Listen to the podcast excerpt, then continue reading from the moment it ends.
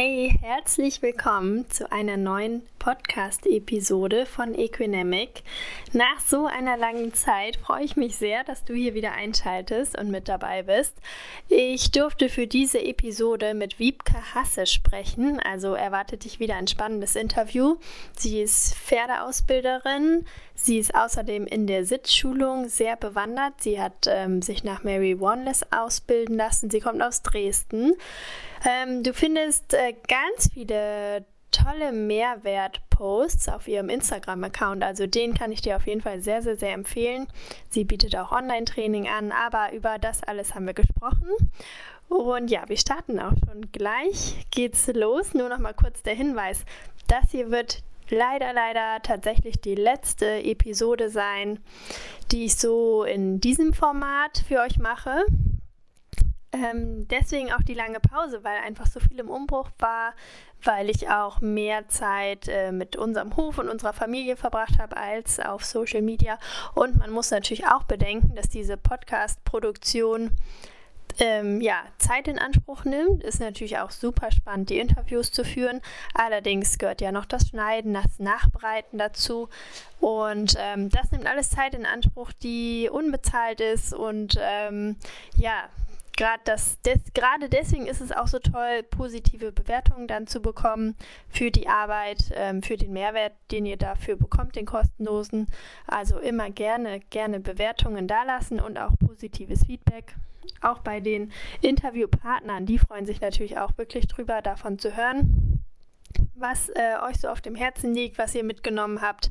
Also wirklich vielen Dank für euer Feedback, was auch schon kommt und was ja hoffentlich jetzt auch nach dieser kleinen Aufforderung nochmal kommt. Darüber freuen wir uns wirklich immer sehr. So, und ähm, das soll es aber trotzdem nicht ganz gewesen sein, denn ich habe ja wirklich Freude daran. Diesen Podcast gibt es ja auch schon lange. oh, entschuldigt bitte. Und weitergehen soll es auch mit einem bisschen anderen Format. Ähm, ja, darüber aber bald mehr. Also folgt mir auf Social Media, bleibt dabei und viel Spaß. Jetzt geht's auch endlich los.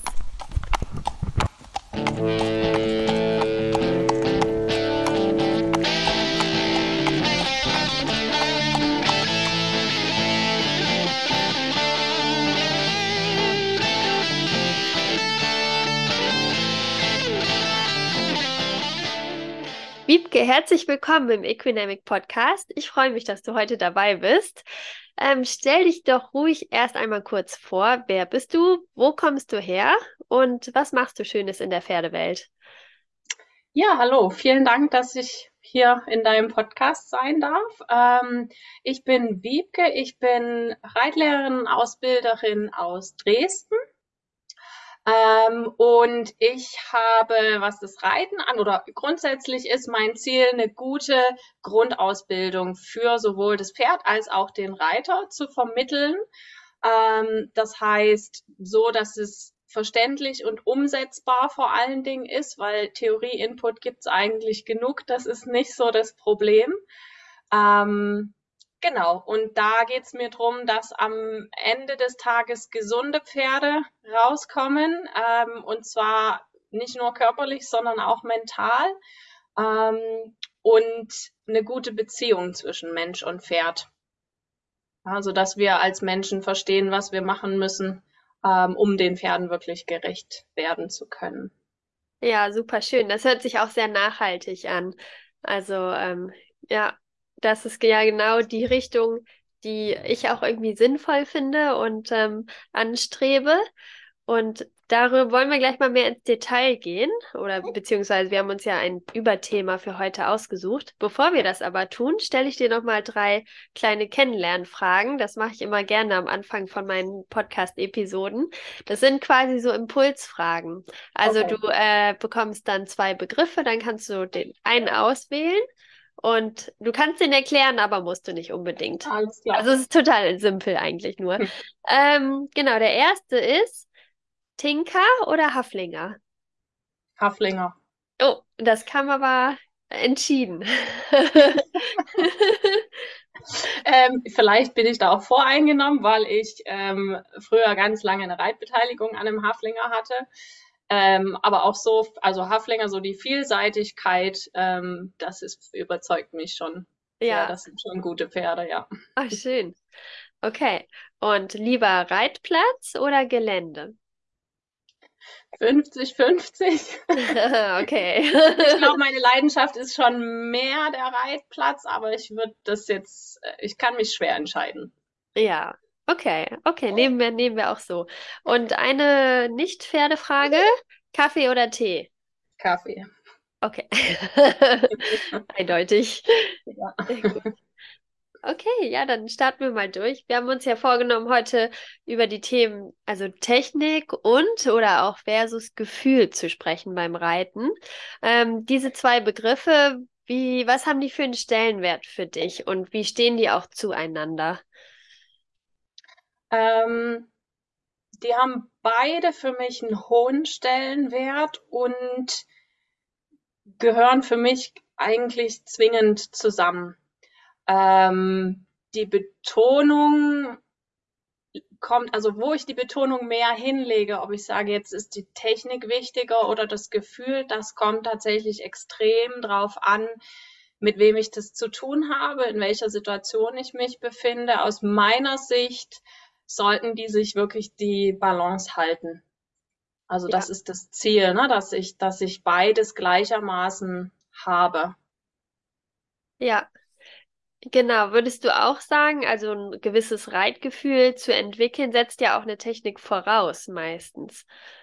Oder wo setzt du an? Also wenn du jetzt zum Beispiel einen Reitanfänger hättest, der muss ja nun auch erstmal gewisse Techniken erlernen, um, um sein Gefühl zu schulen und Genau, ja, definitiv. Also ähm, in der Regel sollte man eigentlich bei allen Sachen, die man neu lernt, erstmal mit der Technik anfangen, sei es jetzt der Sitz beim Reiten oder ähm, die Position und die Einwirkung beim Longieren oder bei der Handarbeit.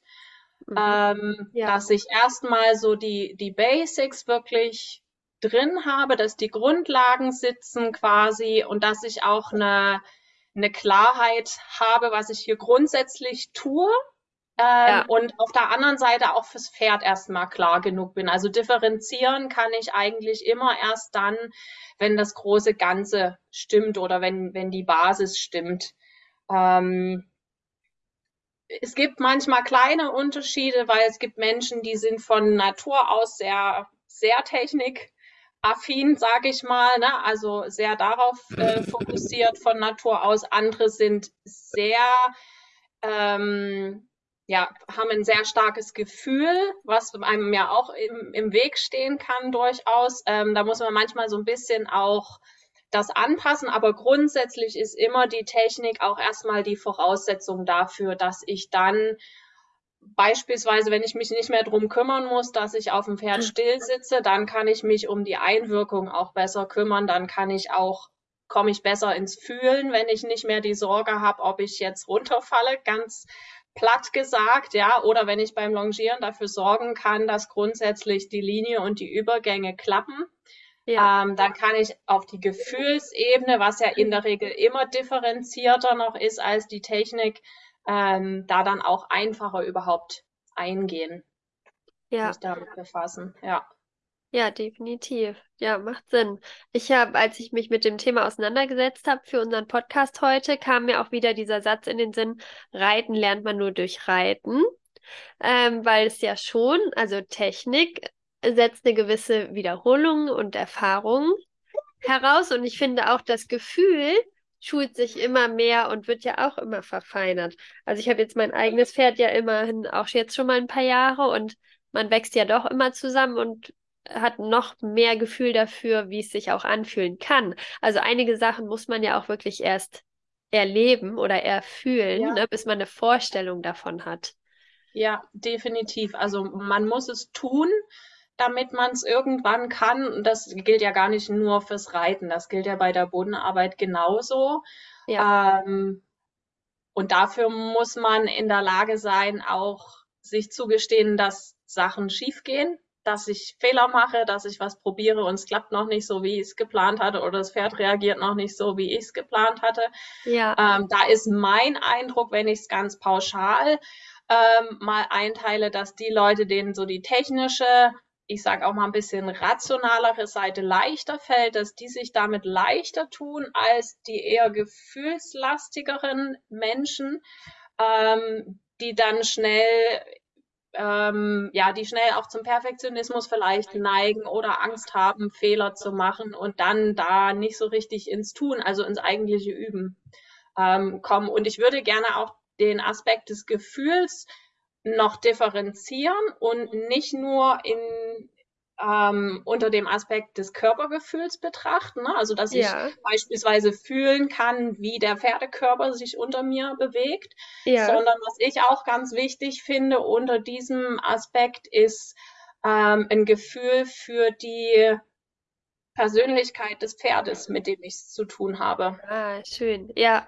Ähm, ja. Weil aus meiner Sicht es nicht funktioniert, wirklich zu zu echter Harmonie zu kommen und ohne echte Harmonie kriege ich ja auch die Qualität in, der, ne, in den Bewegungsabläufen aus meiner Sicht nicht richtig. Ähm, wenn ich nicht, ich sage jetzt mal die zwischenmenschliche Ebene, obwohl es zwischen Pferd und Mensch ist, ja, wenn ich die nicht mit ähm, in Betracht ziehe und da nicht drauf eingehen kann, dann bleibt es immer so ein bisschen mechanisch. Dann ja. kann ich dann kann ich noch so gut reiten können. Ja, also ich habe den perfekten Sitz und ich kann vielleicht auf jeden Muskel und äh, jede Faszie und jeden Knochen des Pferdes ideal im perfekten Moment mit der richtigen Differenzierung einwirken. Aber ich habe diese Verbindung zum Pferd als Persönlichkeit nicht. Ja. Ähm, dann bleibt es aus meiner Sicht immer so ein bisschen in diesem mechanischen Hängen. Wie förderst du das oder wie hilfst du da deinen Reitschülern, das zu entwickeln? Also auch die Bindung quasi zu verbessern, nicht nur den, die Technik äh, zu, zu üben? Also ich habe ja das Glück grundsätzlich, dass ich hauptsächlich mit Menschen zusammenarbeite, die schon ein sehr gutes Gefühl zu ihrem Pferd oder mit für ihr Pferd haben, eine gute Beziehung zu ihrem Pferd haben, ja. die manchmal dann eher erstmal lernen müssen, sich auch mal stoisch auf die Technik zu konzentrieren, auch wenn es ihnen schwer fällt, ne, weil das dann das Mechanischere eher äh, vielleicht ist. ähm, wenn wenn das Gefühl fürs Pferd noch nicht, oder das ja, wenn das Gefühl fürs Pferd als Persönlichkeit noch nicht da ist, ich glaube, das Wichtigste ist erstmal das Verständnis davon, dass das überhaupt eine Sache ist oder sein kann. Ja, man macht sich da ja sonst vielleicht einfach nie Gedanken drüber.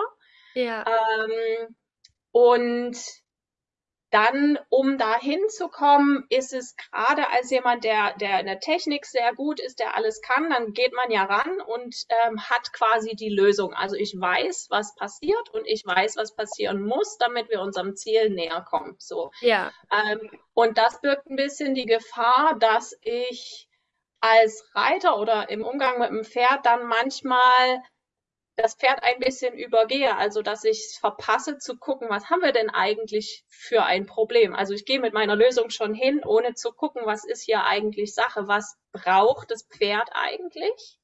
Ja. Ähm, es ist ja auch immer noch ein bisschen Unterschied zwischen dem, was ich als Mensch sehe, was das Pferd bräuchte, und mhm. dem, was das Pferd empfindet, was es braucht. Ähm, ja, also wenn, wenn das Pferd keine Ahnung, seine Schiefe als ein großes Problem empfindet und ich sehe aber nur, die Hinterhand ist nicht aktiv, dann hm. kommen wir nicht so richtig zusammen, weil das Pferd wird nie wirklich sich auf meins einlassen, solange ich nicht sein Problem ne, mit, mit angehe. Das heißt, um dieses Gefühl zu kriegen, muss man vor allen Dingen lernen, ein bisschen passiver vielleicht zu werden und mehr ins Wahrnehmen zu kommen und die Einwirkung ein bisschen vielleicht mehr als Frage zu verstehen, zu sagen, guck mal, ähm, kannst du das? Wenn ja, wie gut oder schlecht? Ja, oder ähm, wenn wir jetzt das ändern, ähm, ne, dann zu schauen, wie reagiert das Pferd drauf, anstatt einfach so ein bisschen stur sein Stiefel durchzuziehen, weil man weiß mit seinem rationalen Verstand, dass das dem Pferd gut tut. Ja. Ja.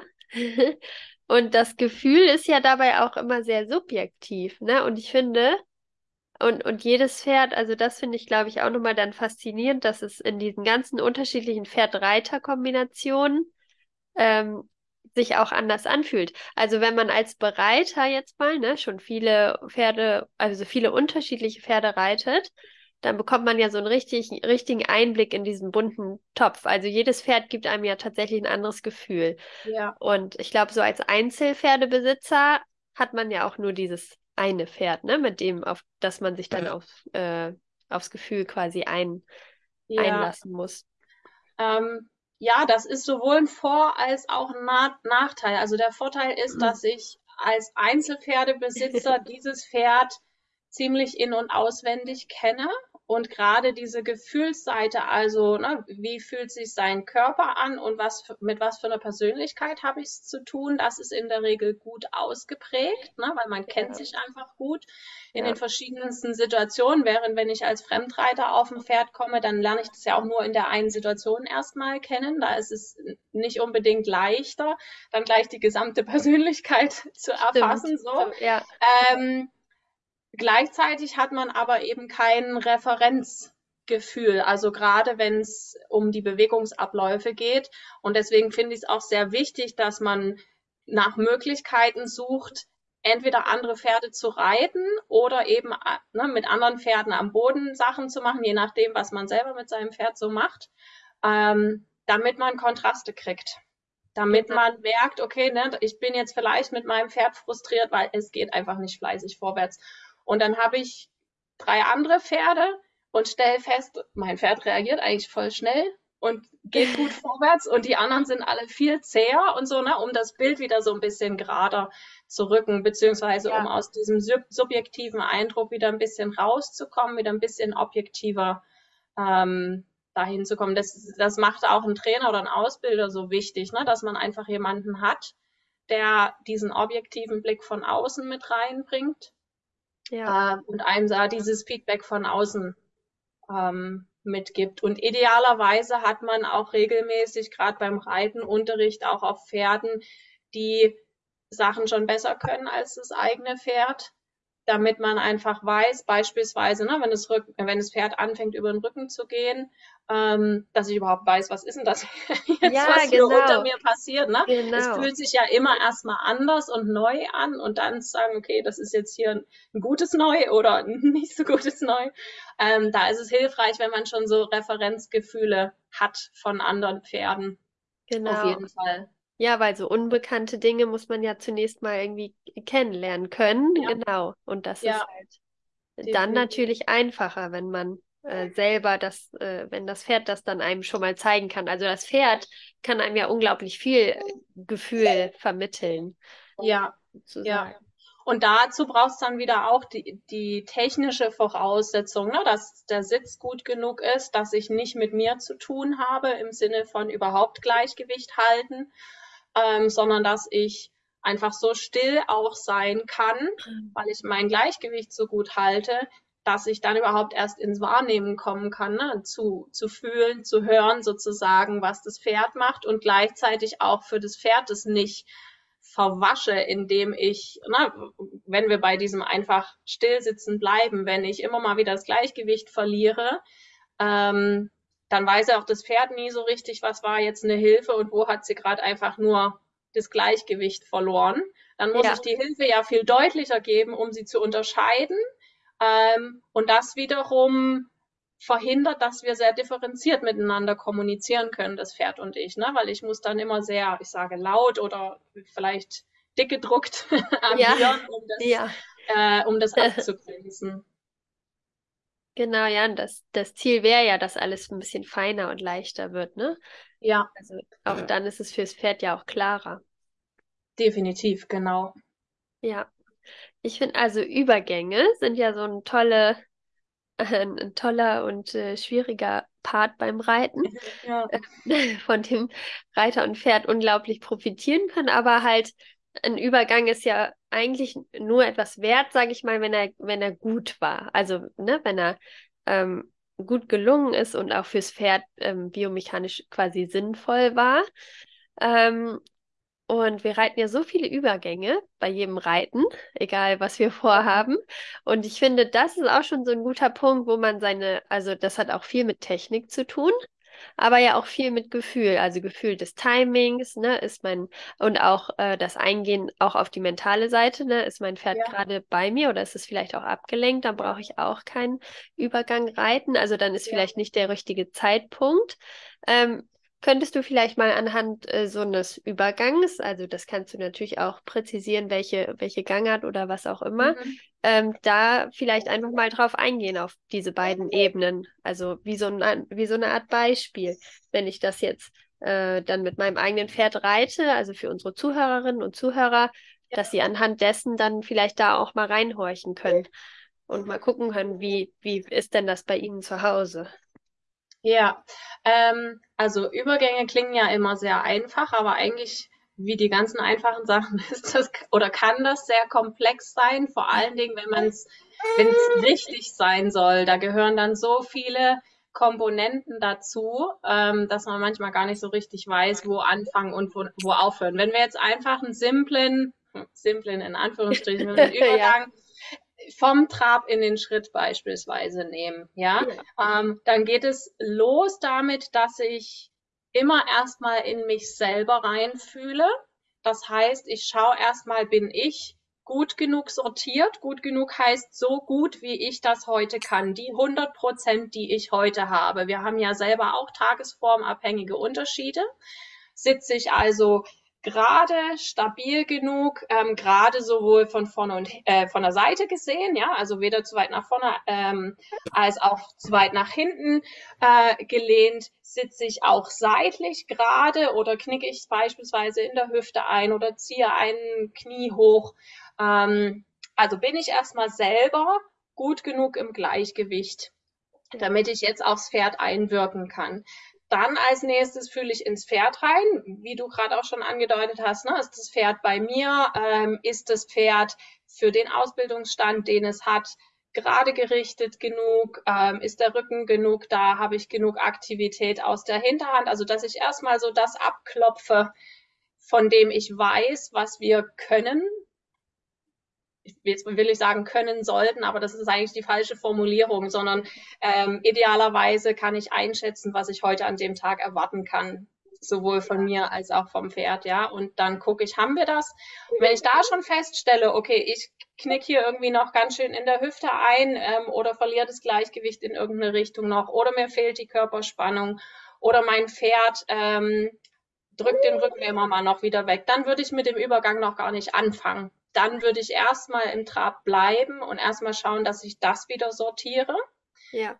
Dann beginne ich mit dem Übergang und der Anspruch an den Übergang ist nicht, dass er perfekt ist, weil das werden wir sowieso nie erreichen. Das heißt, da kommen wir sowieso in so eine Frustspirale. Also das kann nicht klappen und dann ist man unzufrieden und ähm, das bringt sowieso nicht so viele Punkte, sondern dass ich schaue, das, was wir können, also die Stabilität, meine Sitzdinge, auf die ich weiß, muss, darauf muss ich achten. Das, was ich weiß, ist das Pferd kann, können wir das halten, während wir die Gangart wechseln. Ähm, und dann beobachte ich, können wir das halten? Ähm, weil dann kriege ich auch mit, okay, Mist, im Übergang habe ich das Knie wieder hochgezogen oder Mist, im Übergang ist das Pferd wieder auf die eine Schulter gefallen. Dann mache ich mir eine gedankliche Notiz, sortiere mich und das Pferd im Schritt neu, trabe wieder an, sortiere alles wieder im Trab und mache den Übergang dann neu mit dem Fokus drauf, na, jetzt bleibt das Knie an Ort und Stelle oder ich mache eben über den Sitz das, was nötig ist, um das Pferd äh, ein bisschen von der rechten Schulter wegzuhalten, dass es ähm, gerade gerichteter geht und mache den Übergang wieder und beobachte wieder, ist es mir oder uns jetzt besser gelungen, ja oder nein? Sortiere mich wieder neu und dasselbe. Und da habe ich jetzt noch gar nicht davon geredet, dass der Übergang an irgendeinem bestimmten Punkt beispielsweise stattfindet, weil das finde ich an, für die meisten ist es eigentlich erstmal noch irrelevant. Ja, beziehungsweise andersrum, wenn ich versuche, das an einem bestimmten Punkt zu reiten, dann besteht die Gefahr, dass ich das Pferd einfach bremse. Irgendwie, Hauptsache, es findet am Punkt statt.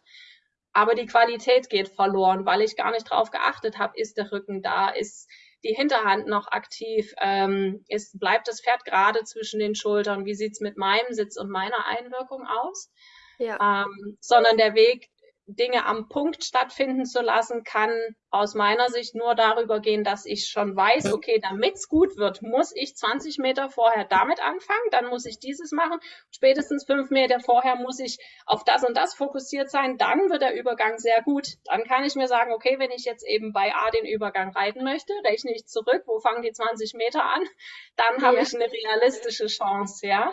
Genau. Ähm, das meine ich am Anfang, dass es so eine komplexe Sache ist. Also das Wichtigste ist, dass man sich bewusst ist, was sind meine eigenen Themen und das sollte man ja durch den Reiterunterricht auch wissen. Ne? Das sind jetzt so die zwei, drei Punkte, auf die ich achten sollte bei mir, ebenso beim Pferd dass ich dann weiß, was ist heute realistisch, was ich, was kann ich heute an diesem Tag erwarten, ne? weil wenn ringsrum Bauarbeiten sind, klappt es vielleicht einfach nicht so gut wie an einem schönen warmen Frühsommerabend, ja, wo alle Bedingungen perfekt sind. Ähm, und dann, dass ich beobachte, was passiert hier eigentlich, was macht mein Körper eigentlich, was macht der Pferdekörper eigentlich. Ähm, und davon dann ausgehe zum nächsten Übergang, gucke, kann ich, wenn ich X ändere, tut sich dann Y im Pferd? Ja, nein. Wenn nicht, mache ich beim nächsten Mal was anderes. Wenn ja, mache ich das nochmal und schaue, dass das immer mehr mir in Fleisch und Blut übergeht ähm, und komme so zu einem immer besseren Übergang, weil ich das nicht einfach gedankenlos mache, sondern weil ich sehr aufmerksam dabei bin, sowohl vom Denken als auch vom Fühlen.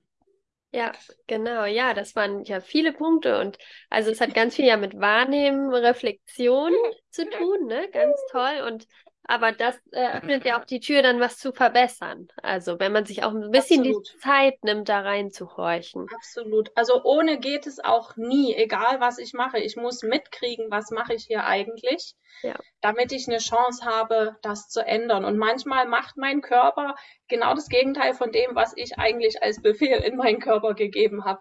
Da muss man sich aber dann keinen Stress machen. Das geht jedem früher oder später oder bei einem oder dem anderen Thema so, sondern einfach sagen, okay, jetzt weiß ich das immerhin und dann kann ich das nämlich auch ändern, weil die Pferde kriegen es eh mit.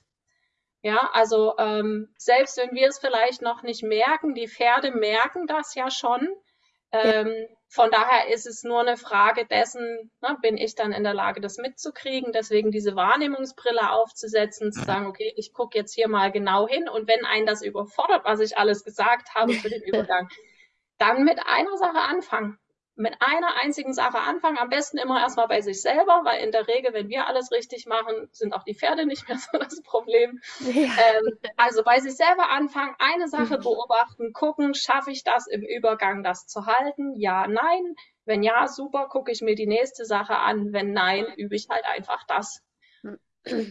Ja, und dann können die anderen Sachen auch erstmal noch schief gehen. Das ist gar kein Problem. Also es ist unrealistisch zu sagen, ich kann 100 Sachen auf einen Schlag ändern, wenn ich mich nur gut genug konzentriere. Das geht einfach nicht. Lieber eine Sache und die üben und dann kann ich die irgendwann äh, ohne drüber nachdenken zu müssen. Und dann habe ich wieder den Kopf frei und kann mich aufs nächste konzentrieren. Ja, so in kleinen Schritten. Genau. Super schön.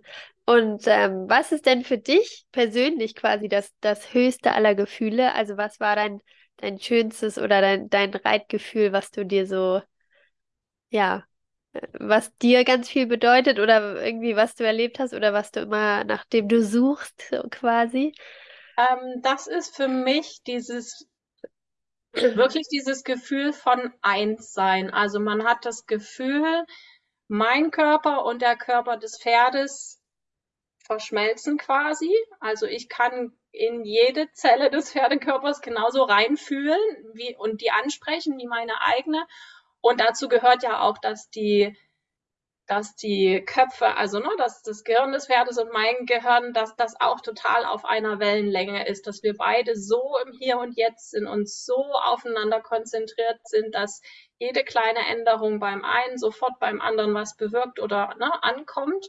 Ähm, und das Großartige ist, ist, dass diese Momente nicht erst möglich sind, wenn man sein Pferd irgendwie auf S-Niveau hat oder ne, piafieren kann oder weiß der Geier was, sondern und dann ja. kommt die, die Gefühlskomponente oder die Beziehungskomponente wieder rein. Ich habe tatsächlich, äh, mache ich die Erfahrung, dass bei Reitern, die eine sehr gute Beziehung mit ihrem Pferd haben, die vielleicht technisch noch nicht so viel können, dass die viel schneller solche Momente bekommen als jemand, der technisch sehr gut ist, aber diese Beziehungen nicht hat. Und das zeigt dann wieder, dass das eben nicht ausreicht, ne? dass es nicht reicht, nur die Technik zu haben. Es nützt mir auch nichts, nur das Gefühl zu haben, wenn ich technisch nichts umsetzen kann, ja, dann helfe ich auch niemandem, wegen weder dem Pferd noch mir.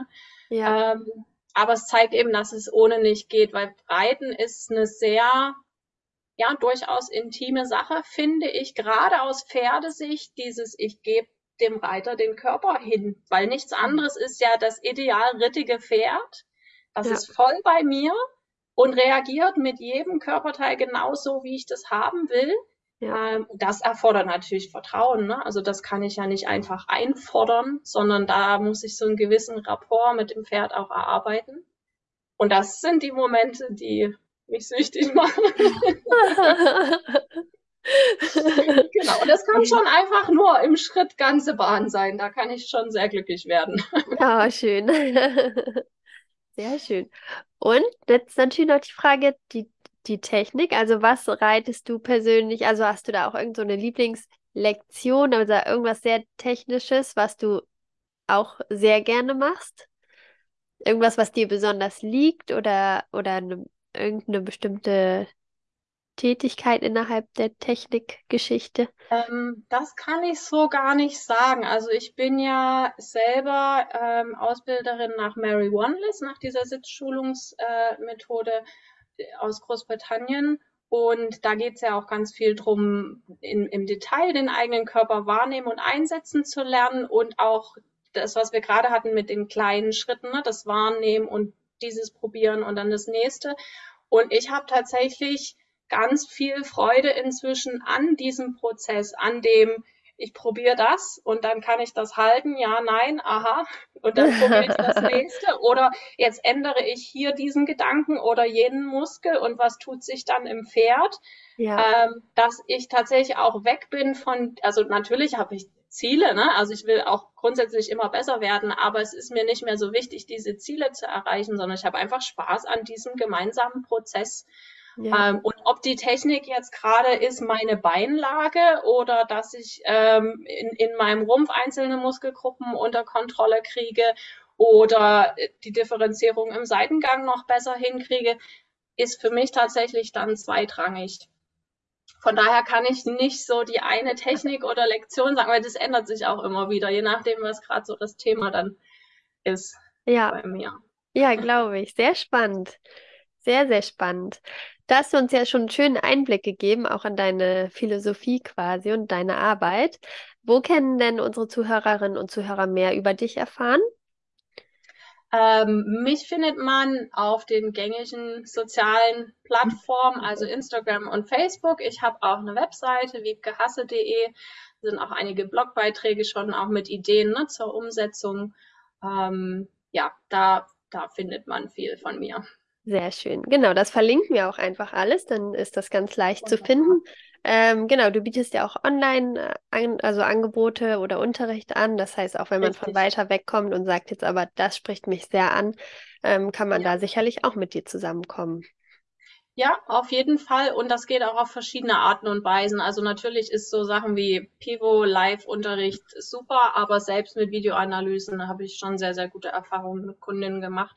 Also das soll kein Hintergrund Hinderungsgrund sein. Ah, schön. Ja, was alles so möglich ist, ne? In den ja. Tagen. Hat auch seine Vorteile. Richtig schön. Ja, ich danke dir für deine Zeit und ähm, ja, vielleicht äh, finden wir ja noch mal ein Thema, weil ich fand das sehr, sehr spannend und äh, vielleicht hören wir uns gerne. dann noch mal. Ja, wunderbar. Ich danke dir. Sehr gerne. Bis bald. Bis bald.